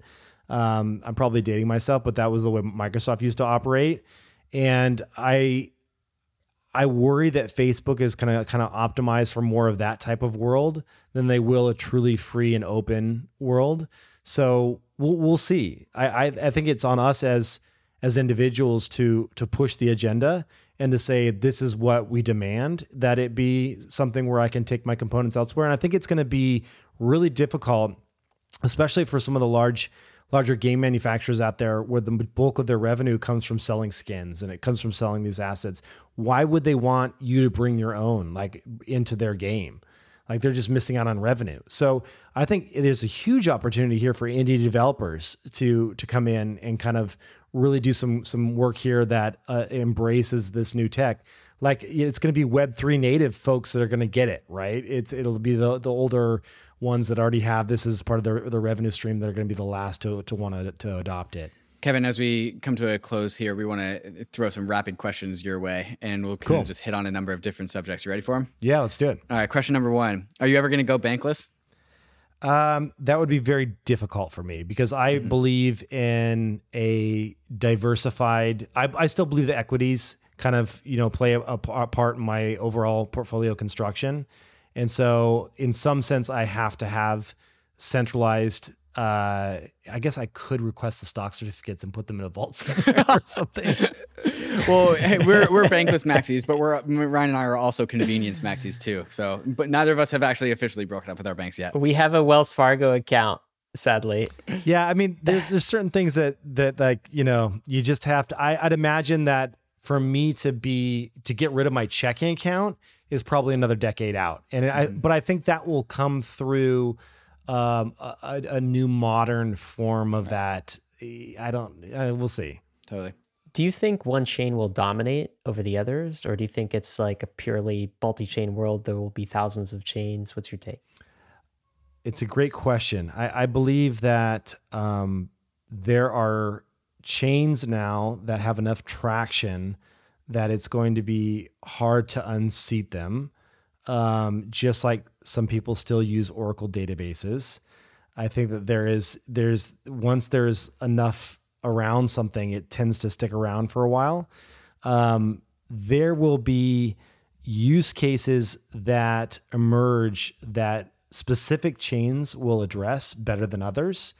Um, and you know, for example, like Arweave for file storage, right? Um, that's that's a really interesting play on on file storage that sticks around for several hundred years, right? Um, I, I, Ethereum's not going to tackle that anytime soon, right? So I, I think there'll be uh, very specific use cases. I, I do believe that with speed, um, we will see new blockchain use cases. So, and I, th- I would love to throw a question back to you because I've never, I don't believe I've ever heard you talk about on the show. I know you guys all have, I mean, you got the Ethereum poster hanging in the background, but I'm curious on on the Solana front. Like, I, I believe that type of performant tech will unlock um, very interesting use use cases in DeFi that you wouldn't normally see even on a layer two world. So, uh, um, yeah, I'm I yeah, that, that's a long way of saying I, I believe it's gonna be a multi-chain world. But I, I just want to hear the, the 30 second from both of you on what you think of Solana. 'cause I've never heard you. Yeah, I was going to say, I don't know if we can wrap that up in a rapid fire type format, but I guess my TLDR would be um, we very much agree that uh, high throughput chains, I guess, or low transaction fee chains will unlock a massive amount of use cases. So, totally with you there. And new use cases, things we've never seen before. We also think that monolithic chains like Solana or like Polygon, Proof of Stake, or something like that, they also have their fit, right? They're net accretive to the ecosystem. And so they're bringing more users in, and that's fantastic. And users should go use whatever chain they feel like they want, like they want to. There, there shouldn't be dogma about it, like, oh, I have to pay ten dollars because then I'm an Ethereum zealot, right? Further, though, we also believe there's an episode we put out around modular versus monolithic blockchains. We actually think the monolithic design that Solana is optimizing for is kind of a dead end. And Ethereum in its current phase. This is what Ethereum currently is. Yeah. And so we're very bullish on layer twos and rollups and actually maximizing the base chain for decentralization or the consensus layer in a modular blockchain design for decentralization. But this is a whole topic can of worms. Mm-hmm. And again, something yeah, that's interesting. That, I want to listen to that episode. What was that? Yeah, check that out that episode. It's called Ultra Scalable Ethereum Modular yep. versus Monolithic. We'll mm-hmm. include it as a link in the show notes too. And so we'll, what you're uh, so just so you. I can uh, just to s- summarize a little bit, you're saying give me security at the base layer, right. make it more modular get the and and that is better than having less security but more, more performance at the base layer. Yes. Yeah so, so just like what you were saying with how many different chains will optimize for very many different use cases ethereum the l1 needs to optimize for decentralization. So it can sell that product which that product being decentralization to other blockchains. And we, these other blockchains we consider these l layer 2s uh, and so there's a lot of use cases that decentralization is really an afterthought but you still want decentralization. And so if you want to make an application specific blockchain that optimizes for execution and throughput, you can do that. You just tap into Ethereum and you get Ethereum to give you its decentralization. Mm. And these this is rollups, right? And so just like how like Solana is optimized for execution, Ethereum is optimized for decentralization. But it does mean that Ethereum's going to have this weird sort of puberty type era, this awkward phase era that we're in now, mm-hmm. mm-hmm. where the actual usage has to transition from the Ethereum main chain onto layer twos, right? right? So, like, mm. ultimately, in this modular design, Ethereum mainnet is actually just a a chain for other chains to settle on top of. Yeah, a settlement hub. It's a settlement hub, and yeah. users should get off. They should migrate. It's off. weird that we're there. And it, it's weird yeah. that we're in this hybrid place. So like like we're very much um, we don't think gas fees will go down sustainably over the long run they can't ever like they'll ever. just go mm-hmm. up yeah. and so ethereum's in this awkward phase where like users are still kind of stuck on the main chain yeah. they, they hate gas especially fees, because they have to bridge right now totally and bridging is like when i think of mm-hmm. i always put my like hat on my consumer hat on and you know, we've all done the the crazy, you know, Matic over back and forth and through the woods. It's and terrible. It's like it's it's horrible. Yeah. Nobody's gonna do that. Yeah. Like I have a hard time doing that. I'm just like, why am I doing all this? It's like ten like mm-hmm. hurdles just to get to a you can't to an L two and never, back. You know, yeah, we can't. But, but we do think that like bridges will come from centralized exchanges, and this will all get easier in the future. But anyway, okay, it's back to rapid fire, yes, Kevin, because we still got some questions. Mm-hmm. Uh, why is Dogecoin still a thing? This just goes, it speaks to the power of community. I mean, one of the things that um, I'm a believer in is that we have to start thinking about, you know, these PFP projects of 10,000. Um, these, anytime you, community is actually p- part of the product, right? And so even though there hasn't been any technical innovation going on there, people want something to rally behind. I mean, and this, and Doge is, I mean, I was buying in, in playing with Doge. I actually had the founder, um, uh, Jackson, uh, on my show, on my podcast. Um, gosh, I guess eight, eight, or nine years ago, eight years ago, something like that. Wow. Yeah, because he quit. He's out now, right? Yeah, he's out. Yeah, and he, he hates it now. But uh, he had a pretty long rant on that whole thing. Right. But um, I think one of the things that I really loved about my initial conversation with him that long ago was that he was all about understanding that – this a community can come together uh, work together and do amazing things and they were sponsoring nascar back then they were doing all these really crazy things um, and they feel like they're owners in the project Um, and this is theirs to like own, hold, and and it's it's a, a game that they want to play partially, Mm-hmm. and it's partially because they think of it as like that. Well, at least back in the day, is that it was their tipping currency. So, uh, it's a brand. At the end of the day, it's a brand, and I think that any modern project also has to be part brand. You know, So, Kevin, let's fast forward 10 years into the future. NFTs have exploded. Everyone's got their own NFTs that they like. Layer 2 ecosystem's vibrant. Crypto gaming is blossoming. Where's Bitcoin in this world? Mm, this is the hardest one. Yeah. Yeah, it's this is a. oh, God, I want to hear your guys' answer on this one. Um, I want to hear David's. You know, it's, it's funny. It's a weird thing in my head. It, this sounds so odd because it's cryptocurrency, but in my head, mm-hmm. Bitcoin is like bonds. Like I like have a little Bitcoin because I'm like that's my little safe nest egg Right. over here to the mm-hmm. side. You know, I don't think of it as anything kind of like sexy and innovative, but I think of it as something that is just going to give me a nice, reliable, long-term store of value slash return over the next couple decades.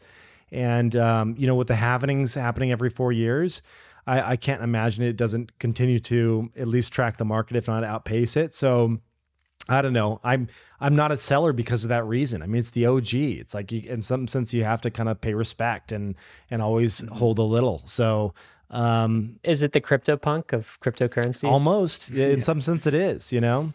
So I I am not I'm never gonna say s- s- like I I'm not a seller of Bitcoin, but I'm not buying anymore. If that makes any sense, it's just like it's my safe it's my safe crypto. as weird as that sounds. No, it seems like a very, very reasonable take. I think it's like the ETH BTC ratio, which a lot of people are looking at right now, and you can it's a fractal, right? You can go down the line like Solana versus ETH, like Avalanche versus ETH. All like ETH versus BTC goes up in bull markets and down in bear markets. And then the same thing with altcoins arise in bull markets Right. and altcoins die in bear markets. If we are bullish on this as an industry, everything else is therefore going to outpace Bitcoin because that's what happens when this industry grows. Right. But Bitcoin also never actually goes away itself either, right? A lot of things do go to zero versus Bitcoin. Well, and there, there's these purists though that are on the other side of that that are that I, I feel in some sense. I have a couple of these friends that are I, I won't call them crazy, but I, I can say I won't call them crazy, and that makes them sound a little crazy. Um, they they're like these people that they're obsessed with like this trial, this Craig Wright trial, and like they're they're like yeah. they're they're like they're so they know every little intimate detail of everything on the Bitcoin side, and and for them, they don't care about like programmable money. They're, they're not really interested in any of that. They're just like They're gold bugs. Give, give me give me basic crypto. I want basic crypto. You mm-hmm. know, uh, and and so I feel mm-hmm. that that is always going to have its fan base, right? It's like you don't have to figure mm-hmm. anything else out. There's no funky. How do I get to a layer two and back? It's just basic crypto, and so I, I just um I I I imagine that stays around for quite some time. Yeah, I totally agree. I can say this confidently. Bitcoin will appreciate relative to fiat. Right. Yes, 100%. So that I am pretty certain of. Um, Kevin, this has been fantastic to talk to you, man. Really enjoyed this. I got to end with this question because you are totally dialed into the crypto space. It's obvious you spend so much of your working time there now in the, kind of the Web3 world. So what's next? What's next for Kevin? Do you got some projects that you're excited to launch? What can you hit us with at the end of this conversation? Yeah, I mean, I think for me, um, I, I really do want to start exploring how we can embrace community, and so at, with at Proof, just on spec- uh, specifically on the NFT side, and so you know the Proof it's going to be called the Proof Collective that I'm coming out with. Uh, It'll be launching in December. Um, yeah, and folks can just sign up for my newsletter at proof.xyz, and I'll I'll do the announcement on there. Um, but that's going to be a way for me to play and test out different ideas, um, a whole slew of different things that I have ideas around that I want to play with. And it's going to be a fun NFT to do. I'm going to do a thousand of them basically. Um, and there's going to be the most hardcore kind of NFT collectors that, that hold them. And then these thousand people will have access to all these crazy experiments more or less. And, um, yeah, there's there's like I'll give you one like one fun one that is just I'm, I've been toying around with, and um, I think this is applicable. I'm, I'm talking to a few different artists, and I, I think that there's something here basically, uh, let's just say you're you have this this utility NFT, right? And this utility NFT gives you access to a special I wouldn't call it a club, but just a special actual physical space that you could go to. Um, have you ever been to like Soho House in New York or any of these kind of places? Yeah, right. For sure. Yeah, so say you have access to this place where you can go in, use your NFT to check in, and there's a gallery. You can check out other NFTs. You can even display your own as you walk in into different spaces. So just figuring out how you, as you walk around through physical spaces, your NFTs kind of follow you around would be interesting. Um, and then having live artists kind of perform there as well. So you can imagine there being, let's just say there's a, a, night a musician comes in, does a live recording there in front of the however 50, 75, 100 people that show up that have that specific NFT. You then take that live recording and instantly both press it out to vinyl, uh, give the option to either press it out to vinyl or also send it to you in a NFT form that you could then destroy and get receive one of the vinyls in return. Um, but just of that actual attendance, that place that you went on that specific occasion. And so I'm just trying to figure out. I mean, it's just one of a, a thousand little ideas of how can we bring more of this experience into real life environments um, for you know holders of this type of thing. I, I believe that there's interactive, real world. Um, uh, when you're a member of something like this, you will then be able to participate both in terms of enjoying something new and also when you walk in bringing the environment with you if that makes sense Yeah, totally. That's awesome, man. Yeah, I do think there's something special about the NFT community. You know, at this point in time where you, get a bunch of them together holding a common NFT and who knows what you can do with it. yeah absolutely and then other artists like getting together to actually create artwork live would be a ton of fun like how cool would it be if you could actually go to a private event and you watch people make a live artwork in front of you up on a projector and then you walk out with that NFT because you were part of that live event. Like that's freaking awesome. Like that would just be so much fun.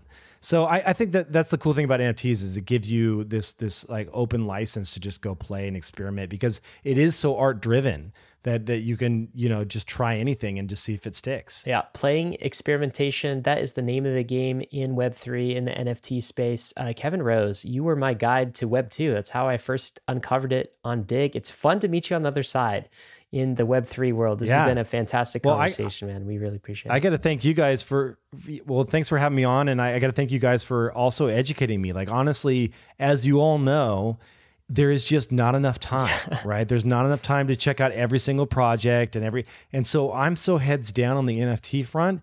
I need someone to like feed me all the DeFi and all the coins and all the other stuff that you all are talking about. Like, uh, it's it's been nice to to get that education from you. So thanks for putting out great content in a in a way that that is um, authentic. So appreciate it. Absolutely. It- Glad to do it. Yeah, we're we're fun to do it. Couldn't imagine doing anything else. It's uh it's absolutely a blast. It does get exhausting at times though, David, right? But uh I don't know. What else would we spend our time doing? Once you go crypto, you don't you know, everything else is boring. It gets exhausting, but then yeah, right. As soon as I stop doing it, I'm like, well, I could do more.